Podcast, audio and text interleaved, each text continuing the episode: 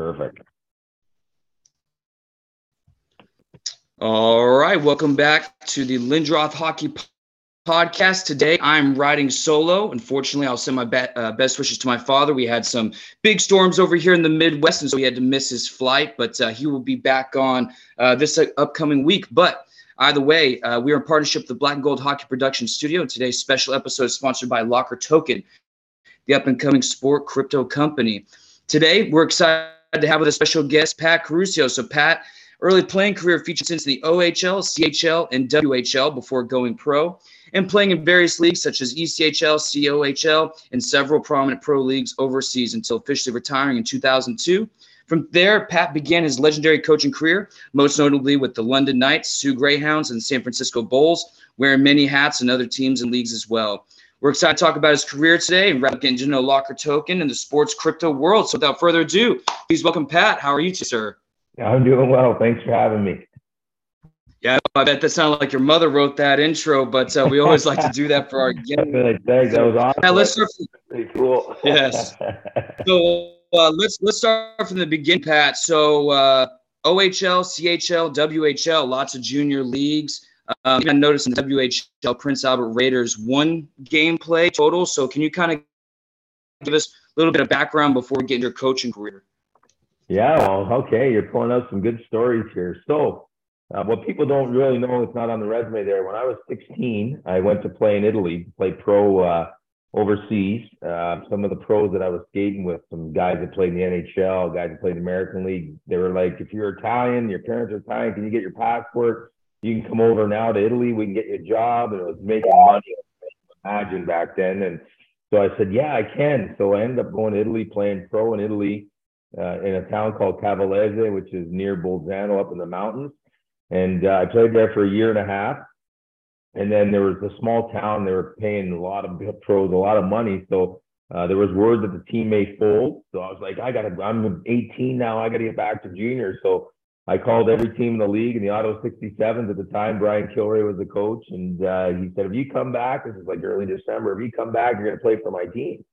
So I did. I came back, just basically flew home I didn't even tell my parents. I didn't even stop in Toronto. I ended up landing in Toronto, and getting on the next train to Ottawa, and I played the next night in Belleville. And uh, it was a crazy night. I actually fought Darren McCarty. Played for Detroit Red Wings my first game, so that's how bad I wanted to be on that team. So I ended up playing in Ottawa and thought this is an unbelievable place, and uh, I was excited. And so I played there that year, and then uh, next year was going to be a big year. Going to go back to Ottawa and then play and be a 19 year old and have a big year. And then, unfortunately, the team in Italy said, We're back and we own your rights and you got to come back here or junior team's got to pay for your release. So I was like, Well, that's crazy. I don't want to go back. I want to play junior now. I think I can play pro. And so I called every team, and Prince Albert was like, "We don't need a release. Come on out here. You play for us." So sure enough, I went out there, and they had some great players. that end up being stars, and just after Mike Modano, and um, I played a game there. And after the first game, sure enough, they tracked me down. and Said, "No, this guy needs a release." So I was like, "I can't even play Prince Albert. What am I going to do?" And then a guy I had played pro with in Italy. Um, his name was Rico Rossi. He was going to play in Dallas in this new Central League, and Ron Flockhart, who played in Italy as well, he was the captain of the Philadelphia Flyers, uh, and he just got the head coaching job in Dallas. He's like, this new Central League, it's a pro league. We're going to pay you great. You don't need any release. Come down here. So I'm in Prince Albert, Saskatchewan. I literally took a Greyhound bus. Took me about three days I met up with Rico Rossi like somewhere in Columbus, Ohio. I can't even remember. He picked me up. We went to Dallas, ended up playing pro in Dallas, and that's kind of the history behind it. So, uh, wow, yeah, that's like, a crazy season. yeah, Prince Albert. So yeah, the story's pretty crazy. So what what made you then um, end up going down that route? I know a lot going on during that time, but to do the major junior route versus maybe going the college route or maybe going straight to pro, what made you want to be in the major juniors? You know, at the time, school wasn't really a big thing. You know, we grew up in the time where, you know, you turned 16 in our family, we were first generation immigrants. Like, we got to go to work. So it was all about, you know, work and go and make money. And so my family really didn't know anything about hockey. So all of a sudden, now that I had an opportunity to make money playing hockey, you know, we just jumped on it. It was like, this is what we got to do. So that's kind of why. And the major junior route at that time was kind of everyone's dream. And if you could play major junior and play well, then maybe you get an NHL chance. And at that time, there was only 19 NHL teams. So now there's 32. It's a big difference. Yeah. So ECHL, right after the WHL, you joined. What's the story of you getting that first pro contract and what was that like now that you're going pro? You're starting that journey. Yeah, it's uh, super exciting. Kept working hard, kept getting better, and I kept feeling like you know my game kept improving. You know, for a guy that was never drafted, uh, you know, never you know, you're dealing with guys that are first, second round picks, and you know they're getting every opportunity. That's just the political side of it. It's what I deal with now with all the players, and we're explaining you know what's going on and why aren't you getting these opportunities. So, um, you know, it wasn't uh, anything you could do about that. So you just had to work hard, and every chance you got, you have to make the best of it and I just kept progressing, kept trying to get opportunities. Um, and then it became about, you know, where was the most money you can make? Where's the highest levels? And it wasn't the NHL. And, uh, and that's kind of how, what brought me back to Europe after all those years. And then, you know, I was in Europe my, when I got back to Milan there, I think it was in 1994, I think. That, you know, it was an interesting time in the world. The European borders just opened up. All the borders were gone. If you had an EU passport, all of a sudden now EU was one community and we had opportunities that players never had before. And that's why I was able to go play in Germany as a non-import. And, you know, so that kind of took what took things off and uh, the rest of my career from there. Well, yeah. And it was very quickly that you went overseas and kind of finished up your entire career over there. Um, what was the biggest decision? Was it money and just better opportunities overseas or? Yeah, you know, at that point we knew. Because um, you were only in ECHL for that one year. Yeah. Go ahead. It was money. It was money for sure, but there was only 19 teams, and then Ottawa and Tampa Bay came in the league to make it 21. And uh, there was an opportunity there with Tampa. You know, we ended up going to Atlanta and their camp, and then the ECHL, and just didn't really see the opportunity for for someone like myself. But the opportunity was really good for me in Europe, and uh, you know, it just seemed like the right thing to do at the time. But turned out because and after playing you know a few years in the DL, the money was great, which is the you know, the German top league uh, and it worked out well for me. Yeah, and you were doing pretty well over there too. So what what led to you retiring from playing? Because it was shortly after just a few years when you were overseas.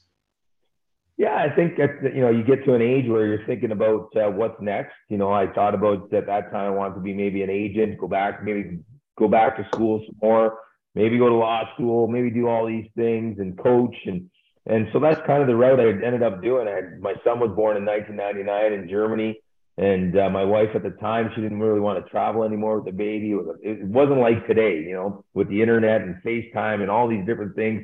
Man, my first years in Europe, I'm telling you, I used to go to the train station to buy the USA Today just to get the scores from the NHL from two days before. That's you had no way to know, right? It's crazy. Yeah, People don't realize it, right? That's how it was. And we'd wait at the train station. There'd be three copies of the USA Today with the information was two days old. Like, think about how crazy that is today, right? Yeah. So that was life then. And then, you know, we were just looking to what's the next step. But I always knew that uh, my life was always hockey. And uh, I'm very fortunate that uh, I was able to pursue all the things I did well, at least according to what we were reading on your stats pages and everything, it looked like there was a year in between you finally getting that first assistant coaching job with the Wexford Raiders. Is that mm-hmm. true? Was there that brief moment of time there? And what did you do during that whole year? Yeah, that's why I went back to school. And uh, first, I had to get my GED to finish my high school. So I okay. got that. And then once I passed that, I took college, law and security. So that was an 18 month course which I, I, took. And then I was writing my LSAT to go to law school. And while I was doing that, I got this coaching job with Wexford and stuff. And I started working in the agent business with Gus Badali, who represented Wayne Gretzky, found Wayne Gretzky, Mario Lemieux, Steve Yzerman, Paul Coffey. Dale, yeah, if you Google Gus, he's one of the most, he's the reason that agent started in the business. It's unbelievable. And, uh, Gus, I, I, was good friends with his nephew Mark Montanari, so we grew up together. And Gus was like an idol because I knew he represented Wayne Gretzky when I was a kid, and so I bumped into Gus at the rink and he hired me and I started doing re- recruiting for him. And I thought, man, do I really need to go to law school and go through the next five, six years? I'm doing it now. And so that's kind of how we expedited everything. And I kept coaching and doing the agent stuff. And then um, crazy story. That we're on the crazy stories. In 2004, the NHL locked out for the whole season. At that time, Gus was representing Dany Heatley, Chris Phillips, uh, a few other guys, and Ian Pulver, who was the head attorney with Bob Goodnow at the NHLPA. When this finally ended, they bought Ian out. They gave him a couple million dollars, and all these different things and changes were happening. And Ian thought he was going to get in the agent business, so he approached Gus, who he had known for years. Ended up buying the business from Gus he came to me and he's like, "We want you to work with me." And I was like, "Like I think I'm just going to con- continue with my coaching career." And but my assistant coach, John Walters, younger than me. Why don't you take John and John will work with you? Anyways, fast forward, that's the Will Sports Group. They've been an agent since 2004. Their first mate, big client was Tyler Seguin. They've got tons of NHL players, so they've done very well. And it all started because of the company that Gus had and Ian took over. So it's uh, you can see how how old I'm getting when I start telling these stories. But yeah, that's almost 20 years ago. So um, yeah, so that's uh, that's basically it. So then I kept coaching because my coaching kept progressing, and then fast forward to 2017, I got fired again from coaching, and uh, my agents that represented me when I was playing in Germany was Gary Saigo, Brett Callaghan, Ron Chipperfield. Ron and Brett both played with the Edmonton Oilers with Wayne and they started Optimal World Sports and they wanted to retire. Then they were maybe 68 at that time. And they approached me to take over the company six years ago with Gary, who's still my partner. And uh, my wife was like, "You keep getting fired from coaching. You know, this is your thing. You're, you know, why don't you do this? This is what you're meant to do." And so, through a little bit of uh, deep soul searching, I ended up uh, getting into the agent business, and that's when I took over Optimal World Sports, partnered with Gary and our the group we have now. So that's basically the whole story, real quick. yeah, interesting. So when you started te- when you started coaching, excuse me, OJHL and sometimes, and then at one point, 2005, 2006, you were with the Toronto Red Wings under 16. So during those early years, are you coaching? You were teaching younger kids, and then you get to the you know Utah Grizzlies, and then you're going back to Soo Greyhounds. But then you're in the ECHL and then other pro leagues. What was the biggest difference coaching and being in charge of younger kids, prospects moving up in the rankings, still in school, compared to ECHL, grown men feeding families. Was there what, what's the big difference there in coaching those guys? There's a lot, but you'd be surprised how smart these young players are. Um, you know, you teaching them systems, you're working on power play, special teams, you're doing all these things. They pick it up right away. They're unbelievably talented, even at that young age. But I think the biggest thing is you're dealing with the parents, right? The parents are always the, you know, they can make or break kids at that age. You know, you've got you've all heard crazy stories about parents. You know, I found that the parents that just let the kids play, weren't so hard on them, let them just love the game, that those are the kids that ended up being the superstars. You know, I remember Steve Stamkos' dad, you know, he didn't even know what hockey was really when Steven was a kid. And, you know, Stamkos turned out to be this, you know, superstar. But John Tavares' mother, he was she was the one that took him to all the rinks all the time, you know you know, and then there's the outlier. Like I coached Sam Gagner and then Dave Gagner, you know, a good friend of mine. We coached together in London. Dave played in the NHL. You know, he wasn't hard on Sam, but he was an unbelievable teacher for Sam. He was they had the backyard rink. He taught Sam skills all the time. And guys like Tavares and oh geez, there was a list of kids that played with, you know, their backyard rinks where Dave was, you know, showing them skills and teaching them stuff. So you know, there's that aspect too, which is a benefit. And then, you know, you always get the parents that are just a little bit over the top, you know, have expectations that are too high for their kids.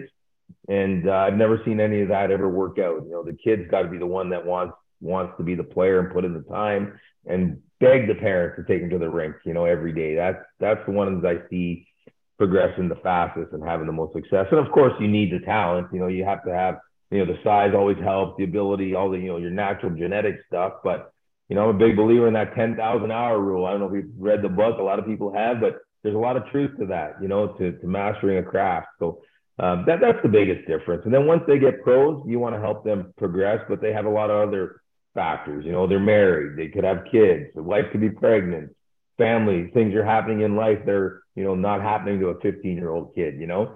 And, and so that's, that's what you're dealing with a little bit on a, on a day-to-day basis. That's different. And I, and I assume too that the communication with the kids that young back in that time too early 2000s was much different because uh, my father would want to ask this question uh, with just the communication. We had Mark Strobel, who was the uh, associate coach for University of Wisconsin a few years ago, and uh, he had mentioned that there was no communication on the ice. uh, between the players and that he said, why don't you guys text each other about it just because they're always on their phones and that they only communicate in the group chat. So I assume you never had those problems. So now that you kind of look and I don't know if you're really, really involved personally with the kids trying to come in nowadays. I know with the agent stuff, you probably are, but uh, yeah, do you notice that big difference? I'm sure back in the day, you're like, man, it was way easier to communicate with these kids. Oh, you that I mean that's such a great statement. Everything we do right now, so all the kids we deal with, like we're dealing with now is 2002, 2001, 2000s, you know, and it's they they just want to text. Try to get them on the phone. I'm like, finally, I'm like, we got to speak. Like the text message isn't working. I need to explain on the phone, but yeah, I can go back. We also deal with guys that are still playing. They're born in 88, 89, 87, 1990. It's night and day. You know, you pick up the phone, you have a phone call, you have a conversation. So just to see how the everything's changed in certain eras over the course of a decade, 12, 13 years, that window of players, it's unbelievable and unimaginable. You know, just dealing with even a guy born in 95 to 2000, the mentality is so different. it, it is really unique. And uh, I, I don't even know what it'll be like the kids born in, you know, 2015, 2016 and older, uh, younger, but holy mac, it's changing all the time. So uh, I I want to fast forward to at least when you were the head coach, GM, and president of the San Francisco Bulls, uh, ECHL team at the time. Now, um, at this time, I think the CHL and ECHL merged, correct? Was that yes. during that time when you were coaching? Yeah. Okay, so I assume you still had the same duties as the head coaches and GMs have now. People don't know about the ECHL. You guys wear all the hats. You not only the head coach, but you got to sign all the players and and create your roster too. What was the hardest part about doing that, being the head coach and constructing the roster, especially when you had the CHL merger? Or was it easier because you had a lot of people to pick from? Yeah, you know, people don't realize for sure the ECHL coaching, head coach, and GM job is the toughest job in hockey. You know, they don't get enough credit. You're not only signing contracts, you're managing the salary cap, you're trading players, you're dealing with apartments, moving players, flights. You make a trade you'd be on, you know, Expedia is my best friend. You know, you're always moving players. Guy gets called to the American League. You're the one getting in the flight. He gets sent down. You're getting in the flight, middle of the night. It's not just coaching when you're in the ECHL. You're wearing many hats and you're nonstop. You know, so I tell people about that, and, and people are like, "What? You, you don't have staff to do that?" No, they don't have staff to do that. That's not the NHL. The head coach is responsible for everything. Like your your job is to make sure you have a lineup and the roster on the ice to play that night. So that's the first thing that's very difficult. You're always juggling that. And you're moving money around all the time. I think at the salary cap at the time, it's gone up a little bit now, but let's say it was 13 grand and it had to be for, you know, 20 players. Well, you know, guy gets called up. Now you got cap space. You maybe reward a guy some more money for one week and then the guy gets sent down. You got to take it back. And you're always, you know, moving players. You're calling guys in, explaining to them why you're doing that. So there's a lot. There's a lot going on. And then, you know, you make some mistakes. You know, you've traded some players that I regretted trading, you know, looking back in hindsight now. Um, but that's part of it. You know, you, you just, you do at the time what you think's right. And coaching the team is the easy part. You know, running practice, putting in systems, running the bench, that's the easy part. Everything else was a tough part. But I also was the president and we had, you know, obligations to our holders, to people investing, our staff, you know, our ticket sales, the arena we were dealing with the state of California at the time. It was a mess. We had the Cow Palace there. Arnold Schwarzenegger just got kicked out. New guy just came in. Like like it was a it was a crazy time in California, in the state of California. So um, we went through a lot. It's unfortunate because we we had we had the right vision. Like we knew the American League was going to move to the West. San Jose was interested in us being there. Now, of course, their team is in San Jose, but they would have much preferred having a team in San Francisco that could generate revenue and more, you know, populate more, you know, help the game grow uh, in another city. But you know, we just with our ownership group and stuff, it just didn't work out, which was tough. That was a tough, tough thing to swallow. But we learned a lot, met some great people in those few years, and um, you know, I can't complain about the experience. So the year before that, you were with the Soo Greyhounds as an assistant coach before you got that gig, did you have any idea what was in store for you? Being the CHL head coach, GM president, everything, did you have any idea? Yeah, so really good question. So you, you got to fast backtrack now to 2009 with the London Knights. So I'm coaching the London Knights, and we come off. We recruited, we traded. We had John Tavares, Nazem Kadri, John Carlson. Oh man, the list goes on. Michael Del Zotto, Zach Rinaldo, Phil Varone, tons of NHL stars, you know, still playing and stars in today's game and Stanley Cup winners, et cetera, et cetera. Sam Gagner just came and left. Pat Kane, I just got drafted first overall to Chicago at the time, the year before. Anyways, good friend of mine, he says he wanted to invite me. He says we're going to buy an ECHL team. So we flew out to Vegas in June. He was buying the Las Vegas Wranglers. So we met with the ownership group, the whole nine yards. They shake hands. He's like, "You're going to be my head coach GM in the Las Vegas Wranglers." So I was like, okay, so we like you got to go resign from London and you're going to take over this team. You're starting here in September. So I'm like, holy geez, okay, this is happening. So he shook my hand. You know, we agreed on a salary, two year deal, et cetera, et cetera. Anyway, so now the final thing for this deal to close. So his lawyers at the time were like, hey, you know, you shouldn't buy this team if you can't extend the lease at Orleans Arena because it makes no sense to pay all this money for the team. Then in two years, when this lease expires, you got nowhere to play. So they tried to renew the lease with Orleans Casino and on it, it, the Boyd Gaming Group. I'll never forget it. And the Boyd Gaming Group is like, we're not going to extend the lease. They're like, we, we want to see where everything's at. And with us, so anyways, the whole deal fell through because they could not extend this lease. So now I got no job. I had resigned from the London Knights. So I have to say the man that was buying the team was honorable. He said, I'm going to pay your two-year contract, go work wherever you want. So my buddy was coaching Utah, and it's Kevin Colley who I coached, and we you know grew up with um, with my brothers, and he says, "Come work with me. It'll be amazing." So I had a free pass, so I got in my car from London, drove to Utah, and I drove to Utah, and that's where I coached with Kevin Colley with the Grizzlies. We we were the farm team for the Islanders, and uh, got to meet a lot of great people. And met my wife when I moved to Utah in 2009. So you know today's 2023, 14 years later, we're still together. And uh, so whatever reason the world put me on that map, that's what it was. And then after the Utah year, Kevin was might have left and wasn't sure. There was a lot of things, and the opportunity in Soo came up, and it was a pretty good job. I thought, oh, let's go back to the OHL. So I ended up going back to the OHL with the plans that I was become the next head coach. That's why Dave, Dave, uh, oh, I can't even remember his name right now, but uh, Dave hired me to come in, be the associate coach. We had a young head coach, and I was supposed to take over. Well, while all this is going on, the owner that was paying me was talking about now getting another team. Let's see what we can do. And so over dinner and conversations, and he ended up not even being involved with San Francisco, but he was like this, how it all started through all that is how we got into beginning this whole San Francisco Bulls thing while I was in the Soo. And so that's how it started. Yeah. Interesting. So then why why go overseas? What made you go there and finish up the the coaching career over there?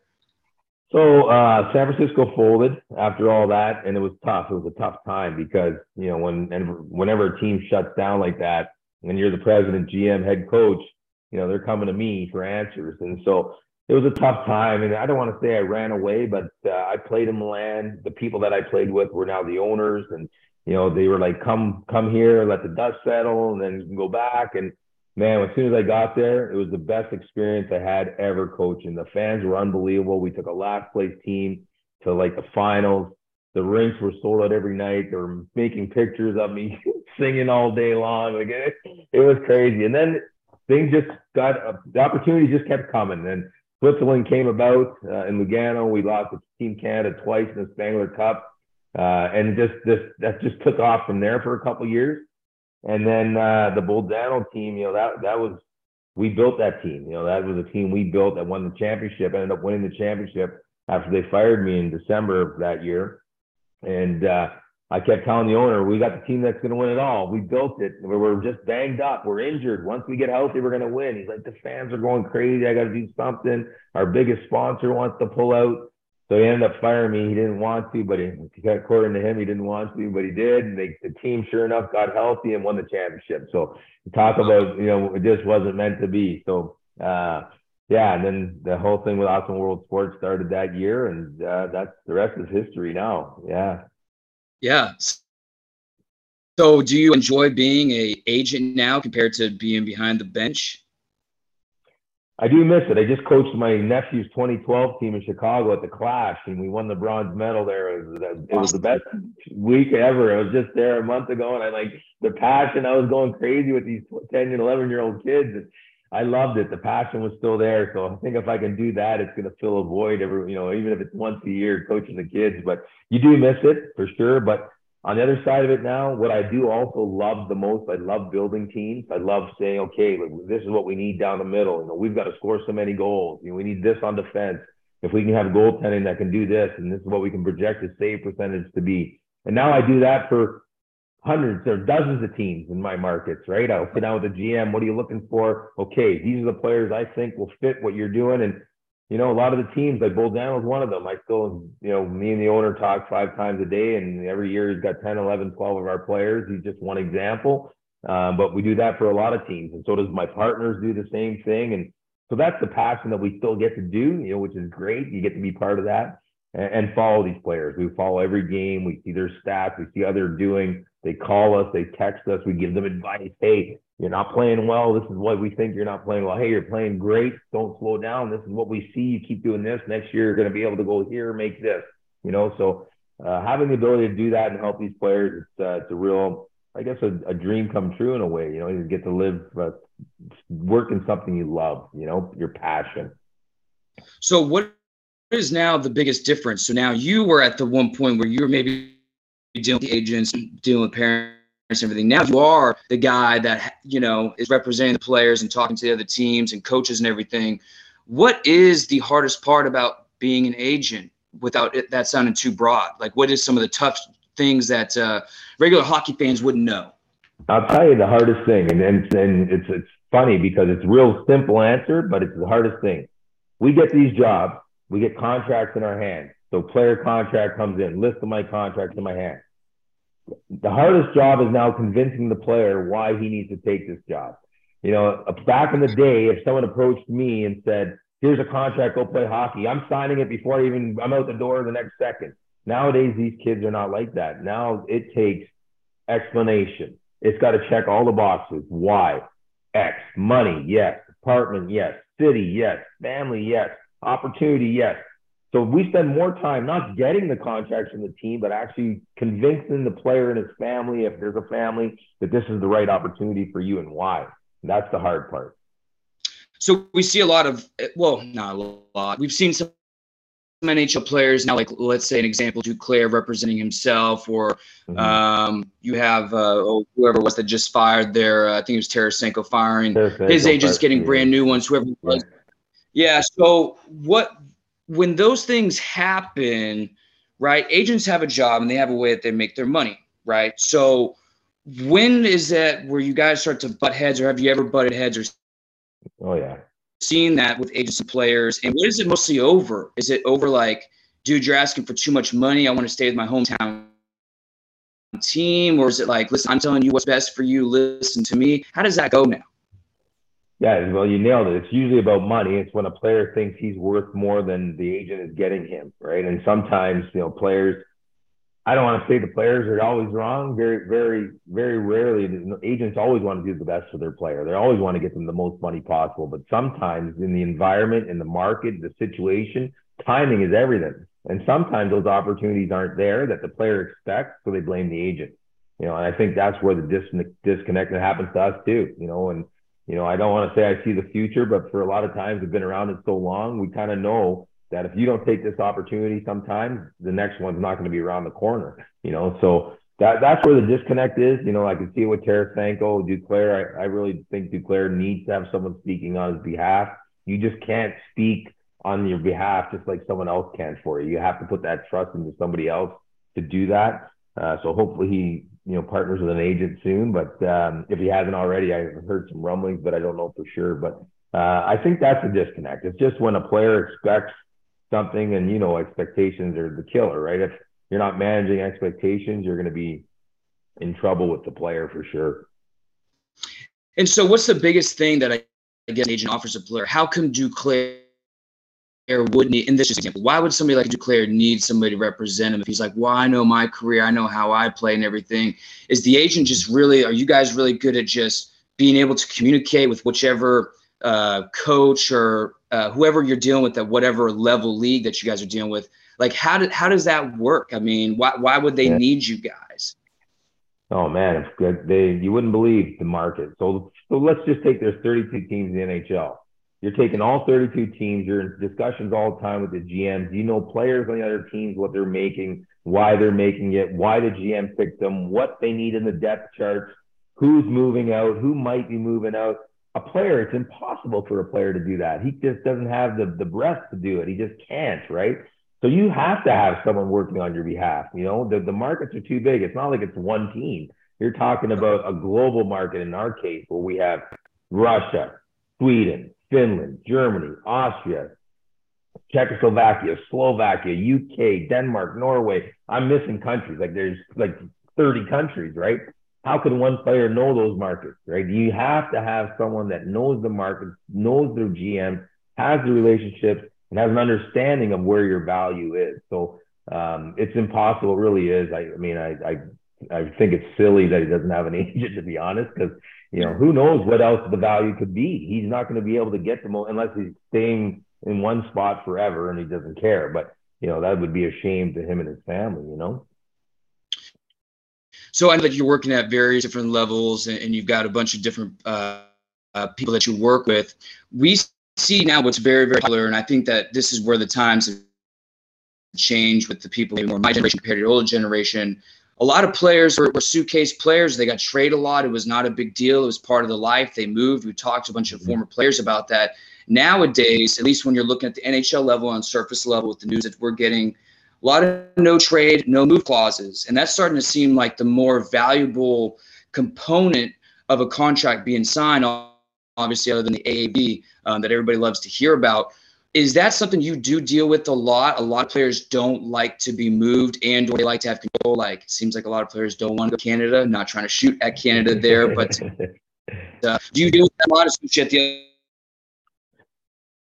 I don't even know if there are no trade no move clauses in like ECHL or anything, but do you deal with that? Is it hard to move far or often at all? Yeah, I mean, I think in the National Hockey League, American League, ECHL, trades are getting a little more. You know, they're not as prevalent as they used to be. I think that uh, you know teams try to build you know some sort of culture, uh, so they do they do their homework a lot more during the summer, during the off season, during free agency to kind of build that culture so you're not just flip flopping your team throughout the year. You try to build something, keep the guys there, and try to create something within your locker room. Uh, obviously, now the trade deadline is a big deal. It's a much bigger deal than it was years past because now they know that's the time of year that we can move someone. We've got to try to improve or get rid of money or whatever. Europe trades don't really happen. Uh, it's not really a thing. If they don't like a player, they buy him out. We move him. We put him on another team. But you know, there's not really any trades. It doesn't really exist. Uh, so that's a different kind of market there. Um, so I think that's the biggest thing that why it's changed. You know, back in the 80s and 90s, the trades were happening every week. You know, you lose a game, you're trading two guys, and you're going, "What's going on?" You walk into the rink on a Monday morning after a day off, and there's three guys on the block. You know, that kind of thing's gone. And I think money too. The big contracts have also changed that with the salary cap. You know, you just can't flip flop a guy because it probably doesn't fit in someone else's salary cap, or you know, th- those kind of things. So uh, I think trades are going to be, they're always going to be there, just much less. They're going to be just timed much differently as you've seen over the last few years. So before we get into uh, our favorite part of the interview, lightning round questions, we do want to end with uh, talking about the reason why you're even here today, Locker Token and the Sport Crypto Company. And big yeah. thank you to them to having you, Pat, to come on the show and speak with us. So talk to us a little bit about how you got involved with them and kind of – a little bit about the company, a little bit about what you do too as an ambassador. Yeah, so Locker Token, we started it uh, all because of the players. You know, a couple years ago when COVID hit, we had players all over the world that couldn't get their money out of their banks.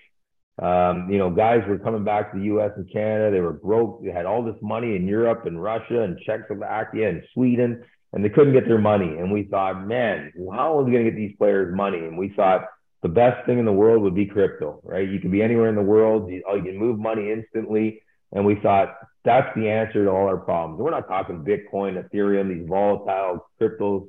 We were talking USDC, a stable coin tied to the US dollar. You know what your money's going to be, and let's get the players their money. You know, let's get it into crypto and let's get it to them. So that's kind of how this whole thing started. And then we realized as we learned more about Web3 and the, you know the things that we can do to provide Web3 of these pro teams and make the game better, make the leagues better, have these teams more profitable and engage even more with the fans. So the fans have more of a relationship with the players and the teams. Nothing better than Web three, you know, where we can now, you know, we can create digital assets. You own these digital assets. You know, fans can now be involved. You tell them you buy this, you can vote on the starting lineup. You know, you can be involved in picking the player of the game. You can meet the players when you own this NFT and these kind of things. So we've kind of created a whole realm of, of things in Web3 that we're providing for these teams, uh, controlling the data. You know, now these teams, we can go directly to the fans and sell them NFTs that are tickets to get in the game, VIP, parking, no, no lineups to get a hot dog and a beer. You know, we could do all that now through Web3, connecting the fans and the players. And why shouldn't the teams know what's going on? They should know who's sitting in the crowd. They should know the players that are sitting there and, the, and who their, their fans really are. And right now, if you're just buying a ticket, the guy ticket given to somebody else, no one knows who's there, right? So right. Through through this now, we believe that we're going to create better fan engagement, give teams control of their data, create new revenue streams, and it's real exciting. I think it's real exciting what we're doing, and uh, yeah, I think we're you know when we talk about the future of sports, Web three is definitely part of it. So obviously, you guys have got check out the website, by the way. Plenty of ambassadors as far as current and former pro players, coaches, agents like yourself too, Pat. You also got teams and stuff. I know if you're the EIHL fans that are listening, Manchester Storm just signed with them. Um, you also just had a, a, major junior team sign with you guys too. You guys doing big, big things. So is there anything that you can announce on here? Maybe not announce something new, maybe something that a lot of people would like to know about the next big thing that you guys are doing, maybe with these teams. I know that you were describing some of the tickets and the interactive things, but there is there any new announcements or new things that people don't know about that you could talk about? I think uh, one of the things I, am excited about, and I'm a big live fan person. You know, when you're in the arena and you see something. Uh, you know, a live event. You know, you're at the game and your favorite player scores an overtime goal. You're going crazy. You know, the teams now can take that moment in time, mint it immediately, put it up on the jumbotron, and say 10 limited edition highlights of this NFT can be bought right now. Now, you think about that from a broader perspective. And okay, hockey, if we're going to do it for hockey, it's exciting. But wait till we scale to other sports. You know, you talk about baseball, guy flips the bat, goes viral, right? That could be an NFT that happened live and you're sitting in the arena or you're at a football game and you know football and Patrick Mahomes throws an unbelievable touchdown pass and that pass now is an NFT that's minted immediately, limited edition. Like these are invaluable moments in time that you know today will be worth X, but what are they going to be worth 10 years from now, you know, or 15 years from now? Uh, when it comes to the OHL, we, we just partnered with the Oshawa Generals and we're going to announce a bunch of new teams. But the OHL is the biggest, or the Canadian Hockey League is the biggest breeding ground for the NHL players. Imagine Connor McDavid. If you go back six years ago, his first OHL goal. What would that be worth today if that was minted and a guy bought that NFT? Well, that's what we're going to be doing now going forward, right? First round picks this year, those NFTs get minted. You know, it's a collectible dream. And the collectible market, you know, the, these normal stuff, the hockey cards and baseball cards, it's a billion dollar industry. Well, we're going to take it to the next step, you know, the next level now, I think, with all this stuff. And I think that's exciting. It really is. Yeah. So if we're getting lightning round questions, the last question is whoever's listening to this, if they're new and it's the first time they heard Locker Token, they want to sign up and get started. What's the best way to do that? Hop on the computer, go to the website, an app, or what's the best way? Yeah, for sure. You can download our app. Uh, just go to the Apple Store, or if you're uh, an Android, and just type in Locker Token. Our app will come up. Download our app. Create your wallet if you don't have one. If you have a wallet, you can import your 12 seed words, your seed phrase, and it's a non-custodial wallet. You can communicate with us right in the chat, or you go to our website, lockertoken.io, and we'd love to hear from you. We're just, uh, we think we're going to be the future here. So, Pat, we're going to move on to the very last part. I know that you got stuff to do today, but a couple fun questions. Lightning round questions are like popcorn, quick questions to you. If you got a story, the, story is, uh, the, the floor is yours, or if it's just a quick answer, that is fine too.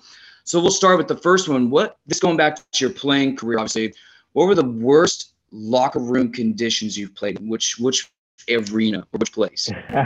well, easy. I played in Ravensburg when it was an outdoor arena. Our dressing room was a trailer, an old trailer, and we used to walk about 300 yards to the outdoor rink, and we couldn't practice on half the rink when the leaves would fall down on a windy day or it was raining. We'd have to stay in just the corner of the rink, so that was tough. So uh, that was my next question. What was the worst ice condition? Yeah, Is it as well? Ravensburg again, you know, we had, but there was a few other outdoor rinks, but that one stuck out the most. There was one in Cortina. They built the roof now. Cortina, Italy was where they had the Olympics. I don't remember what year, but the rink was outdoor. And on rainy days, we'd still the coach they still want us to skate. it was tough. It was tough. Off the top of your head, three line mates that were some of your favorite to play with. Line mates? Line mates. I think I'd have to go to the Hanover days. Yeah, Hanover days. So I played with Troy Crowder and Mike Ware, two of the toughest guys I've ever played. I centered them on the fourth line, and it had to be the toughest line hockey ever seen. Troy fought Bob, Bob Probert numerous times. Mike B. Ware fought every heavyweight, and I was centering these two guys. So I did whatever I wanted on the ice. It was unbelievable. Yeah. Yeah, they were a lot. They were a lot of fun, and I've got to go with you know play with Bryan Fogarty. He was one of the probably the most talented player outside Wayne Gretzky uh, to come along in our generation. He was a superstar talent. He led the OHL in scoring with 160 points or something as a defenseman. He was unbelievable. What a hockey player he was.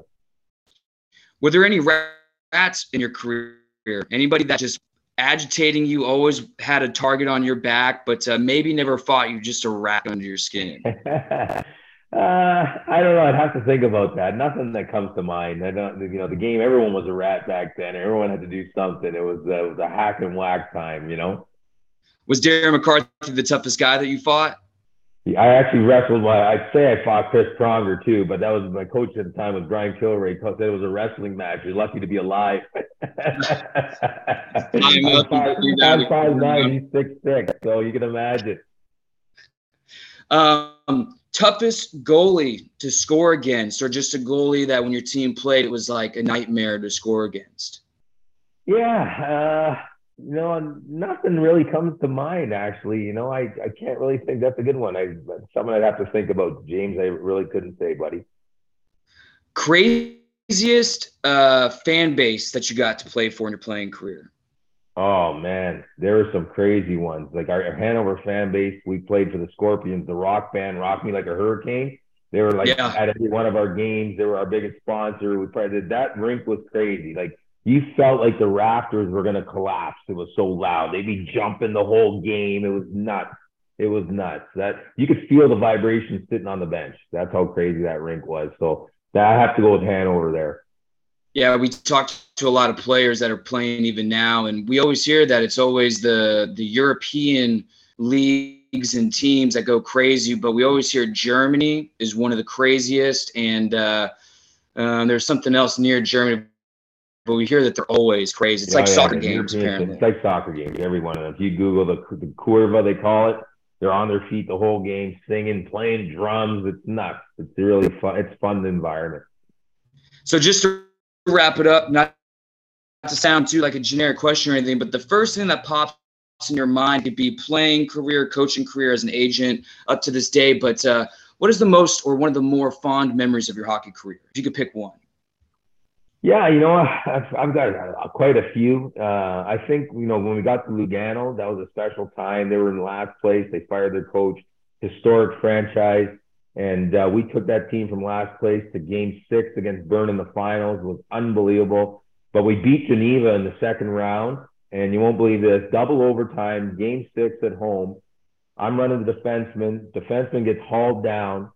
I don't know what he was doing up the ice, anyways. I always say that Philippe Furrer was his name. He was up the ice on an overtime. And he gets hauled down, penalty shot in overtime.